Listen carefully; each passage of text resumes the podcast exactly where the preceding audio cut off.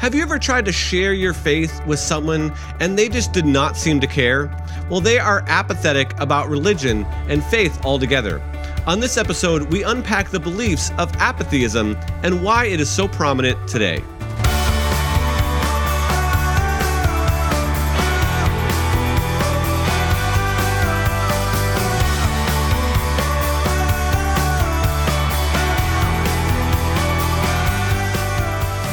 Hello, thinking Christians. Welcome to The Unapologetic Show, where we make the case for why Christianity still makes sense with Doctor Bobby Conway, a pastor and apologist who almost lost his faith. I'm your host, Tim Hall. Today, we're starting a new series called Beliefism, whereby we'll be considering some of the various belief systems that people ascribe to. If you're listening to this on our audio-only podcast or on the radio, we would invite you to check out our YouTube channel at youtube.com slash one minute apologist. And while you're there, please like this video, subscribe, and consider sharing this video with your network, as it is a completely free way to support this show. And if you have a belief system that you want us to look at in this series, please let us know in the comments. So, Bobby, we're talking about apatheism here, and I think it'd be a good place to start with you just kind of defining the term. What does the term apatheism mean, and, and where did it come from? Where did it originate? A professor by the name of Robert Nash at Mercer University in two thousand one coined the term, Tim, apatheism. So apatheism is a term then that helps us to get an understanding of what is going on with so much of the apathy taking place in our culture. And therefore, apatheism was coined to describe those who are utterly and completely apathetic toward all things belief in God or not belief in God. And so in many ways, instead of being an actual belief system, it's an attitude, apatheism. It's an attitude of indifference. It's apathetic to questions of whether or not God exists. And so it's not even relevant to the apatheists. And so there are people in our culture that don't want to engage the conversation. They're not interested. So in some ways, kicking off this series on beliefism, which I'm really excited about because it will give our listeners an opportunity to formulate a Christian worldview and understand Christianity in light of the other worldviews that are out there uh, as well. And so Christianity obviously falls under theism, but we'll have an opportunity to look at some of these different beliefisms. So apatheism, uh, since it wouldn't c- contend uh, to make belief claims, uh, it would be uh, a non-belief system, so to speak. But even the fact that you're saying, um, you know, we don't make any claims in a way is a claim about what you don't do. Uh, so you have a belief about not making claims. So uh, welcome to the party, uh, apatheists. And so therefore uh, we're discussing them because I do think that we see it. Uh, you know, uh, they're spiritually indifferent about God, as I mentioned. They're spiritually indifferent about having conversations about God. Uh, they don't care if you believe in God or if you don't believe in God. Just for them, uh, it's a, a matter of indifference.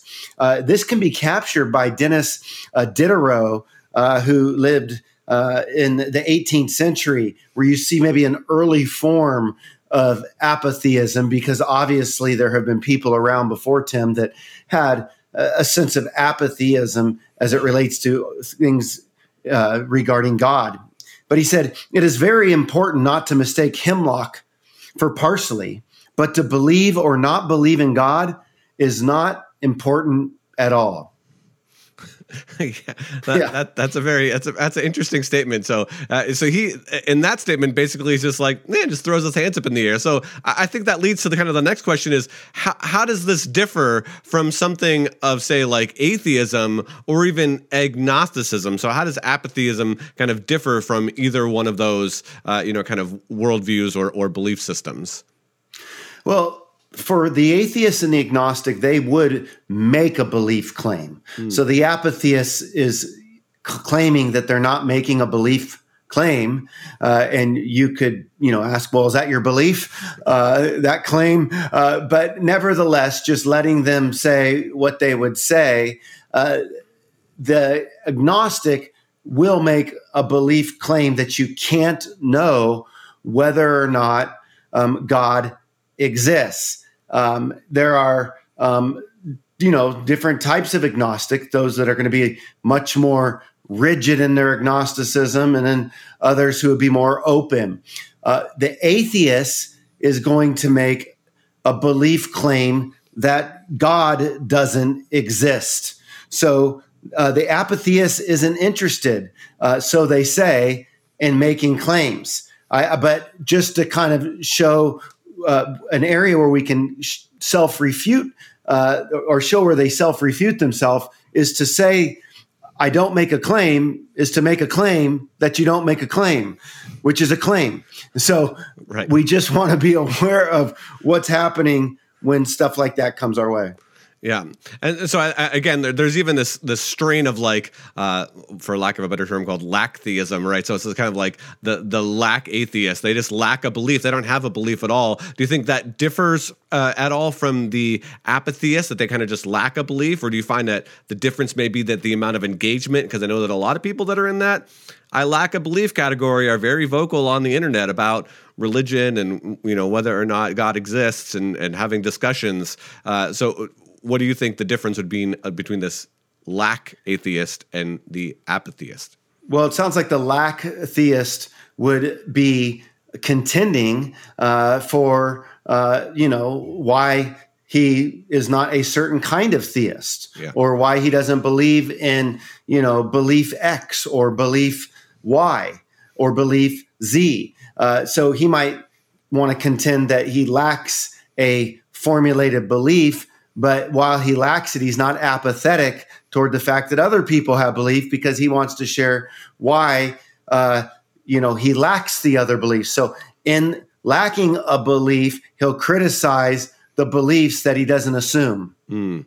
Yeah, I think that's really interesting. So the, the, I would imagine that there are some implications of being this, you know, apatheist. So what what what would for you be the implications of of someone holding this position?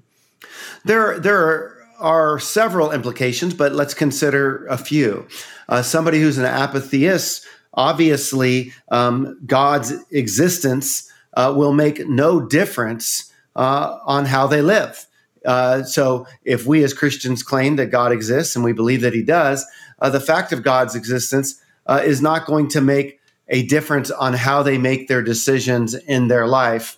Uh, in the way that they live. Now, we as Christians obviously would recognize that even those who completely disregard God are failing to recognize that God is making a difference in their life, whether they give him glory or not, right. by the very fact that he is the one responsible for giving them reasoning capacity or, uh, you know, building them uh, with the moral law, uh, you know, written on their heart.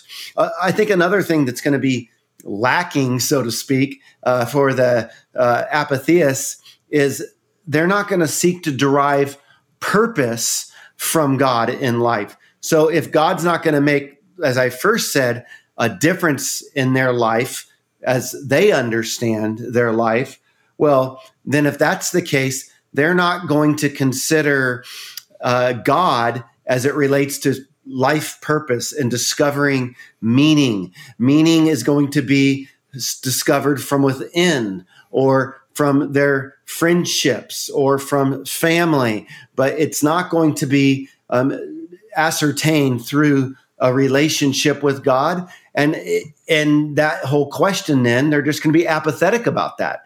And then another area that I would bring up is it will absolutely not impact Uh, their moral decision-making so far as they're aware of it. And why do I say that? Because you and I both know, Tim, as I mentioned a moment ago, that the moral law is written on our heart. We're, we're built with it. So uh, the very fact that you have non-Christians walking around saying what's right and what's wrong, they're using the instrument that God gave them that was built, uh, you know, from before they were born. Right. They're just using the instrument in the wrong way, not recognizing that it is from God. Well, the apatheists, uh, they're going to have to have a moral philosophy for life. Mm. But their moral philosophy of life is not going to be derived from trying to ground their morals uh, in the objective nature of God, but rather uh, they're going to have to leverage some other type of ethical system like utilitarianism or something like that, that will help them to figure out how they live. But nevertheless, if the apatheist experiences guilt, uh, God is Uh, making an impression on their moral life that they failed to, uh, you know, live up to the moral standard that God created them with. They're just not giving attention to that by recognizing it, it is God. They'll say they're apathetic about it. But even interestingly enough, in being apathetic about something like moral decision-making, it's inescapable because, again, the rationality that they use to reason about the moral decisions that they're going to make are both features given from God, namely rationality and the moral law. Yeah, I, I I think before we moved, you know, on, because I would like to talk a little bit more about, you know, whether or not Christians or, or atheists can can be in this camp as well. Um, you know, that, that some of these people, they're not apathetic about everything. They have zeal and passion about something in their life. I mean, whether it's you know, whether it's CrossFit or whether it's maybe like football or sports right. or or soccer or something. I mean, they're passionate. Uh, but as you have been saying, Uh, what you know, the, the the theological matters aren't necessarily weighing on their decision making, and I think that's a really important point. And I think we're seeing that all, all across the board in a lot of different areas. But and maybe you can comment on this here in the West. I mean, so much of just kind of the culture that we swim in has been influenced by Christianity and Christian ideas that whether they're trying, whether they know it or not, some of those decisions that they're making are probably influenced by just the culture that we're in, which is also influenced by Christianity. So maybe you can comment on that before we get to the specifics of, of Christians and atheists and whether they can fit into this category as well. Yeah, that's absolutely right, Tim. I mean, I would encourage our listeners uh, to listen or on Audible or read uh, Frank Turek, our dear friend, his book, Stealing from God.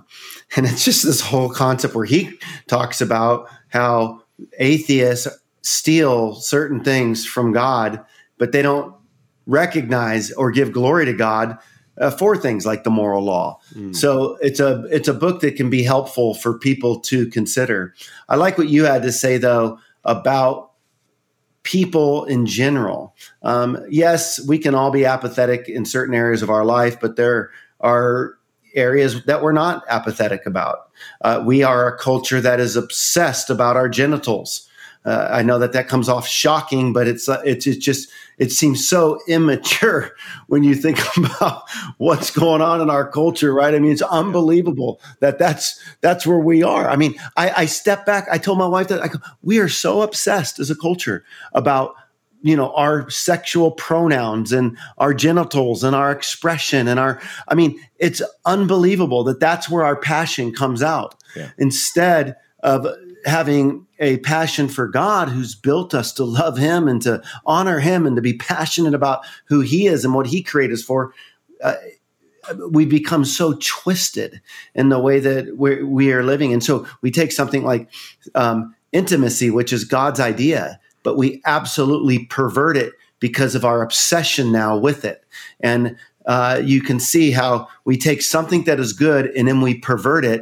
And then not only that, once we pervert it, we praise what we've perverted, and then we talk about it being confining or immoral or too much of a restraint right. to use it in its proper context. Mm. So back to things like what you're talking about, uh, that's what you have taking place with atheists or um, others that want to abuse what they were built for.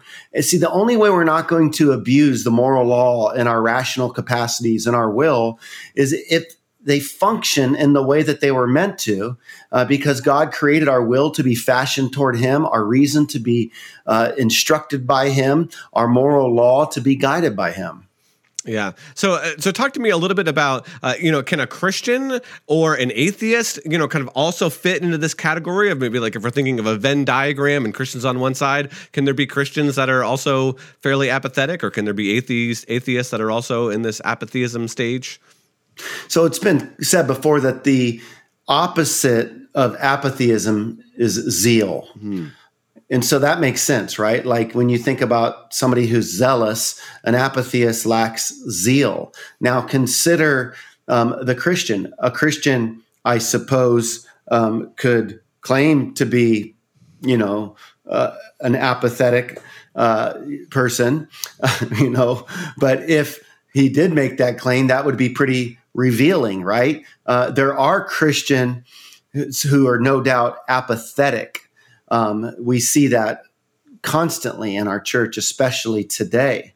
Um, but if somebody remained that way all the time, then we would question whether this person is legitimately given their life to Christ and have fallen in love with Jesus. Mm. Where an atheist could be apathetic in the sense that they're not really interested in defending their atheism, uh, but they're atheistic. In other words, when you claim to be a Christian, that has bearing on your life. It shows up in our thought life. It shows up in our moral decision-making. It shows up in the way that we treat others. It shows up in our will.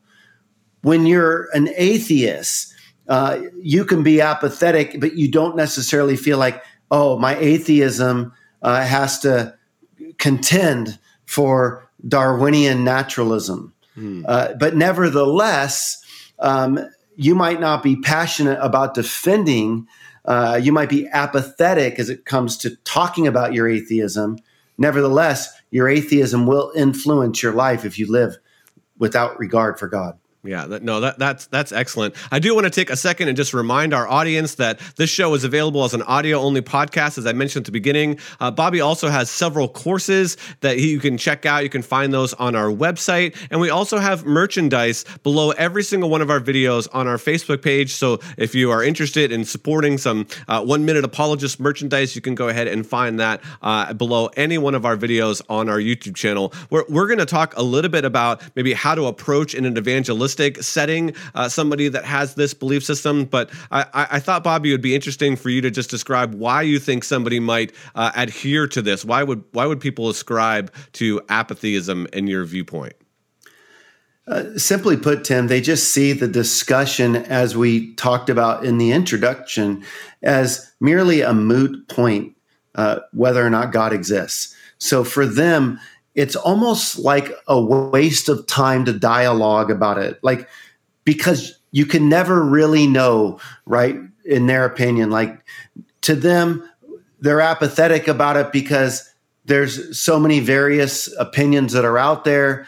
So they just shut down on the conversation thinking there's no way we can know for sure God exists. There's no way we can know for sure that he doesn't exist because there's different opinions out there, so I'm not going to engage the conversation. So for them, it would be like the discussion um, that many people don't care to have regarding whether or not extraterrestrial life exists on other planets.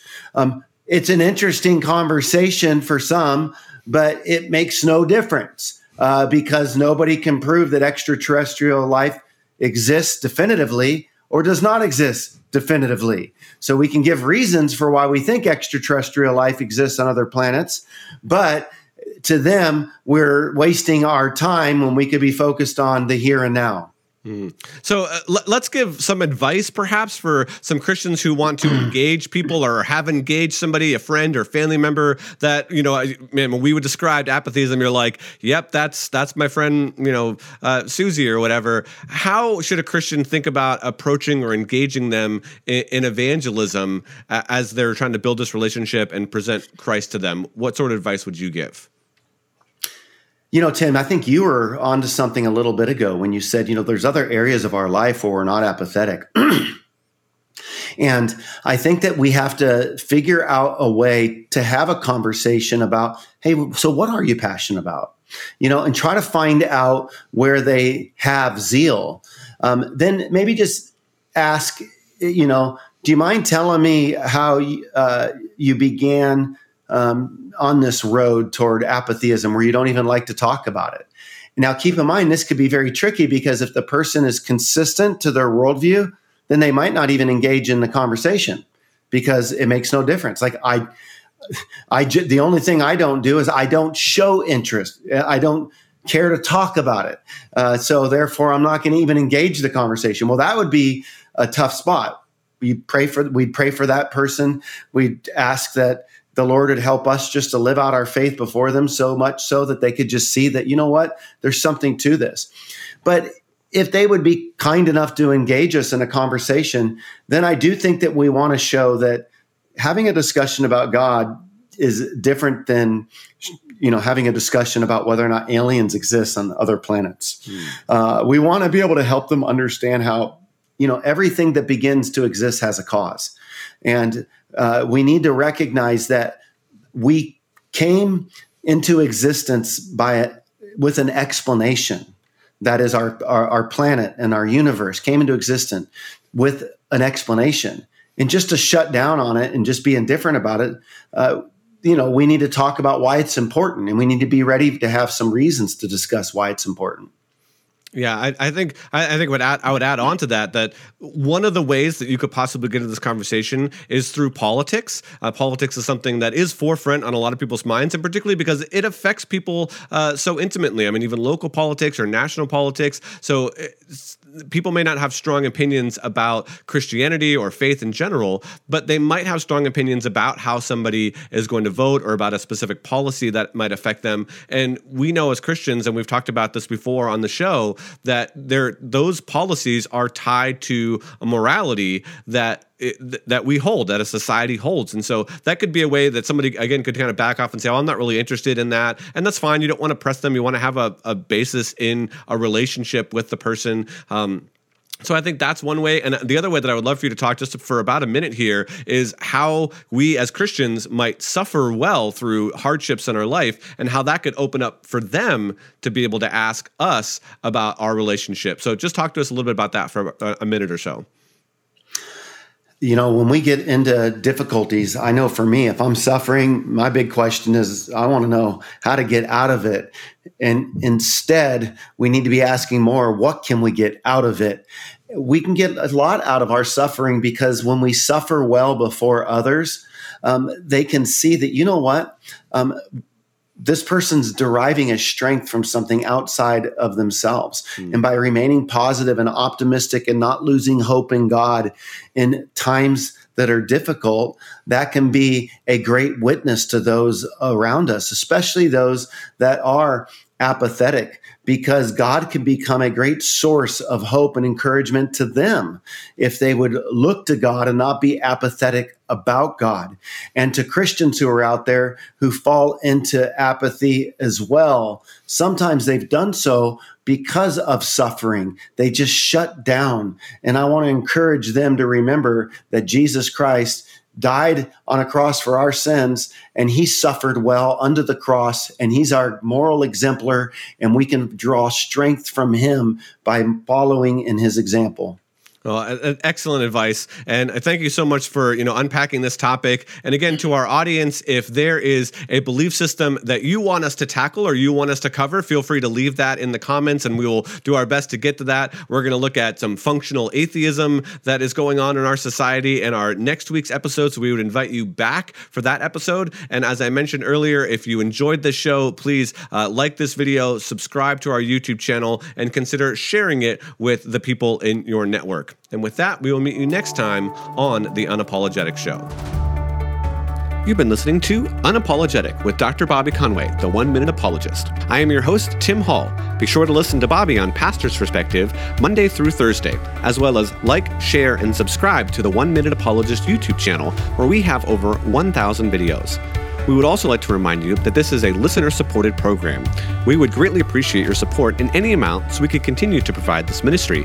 If you would like to be a part of our team in any capacity, please visit our website at one minute apologist dot com. And while you're there, check out all of Bobby's books, courses, and even invite him to speak at your church or event. Thank you for listening to Unapologetic, where we defend truth without compromise.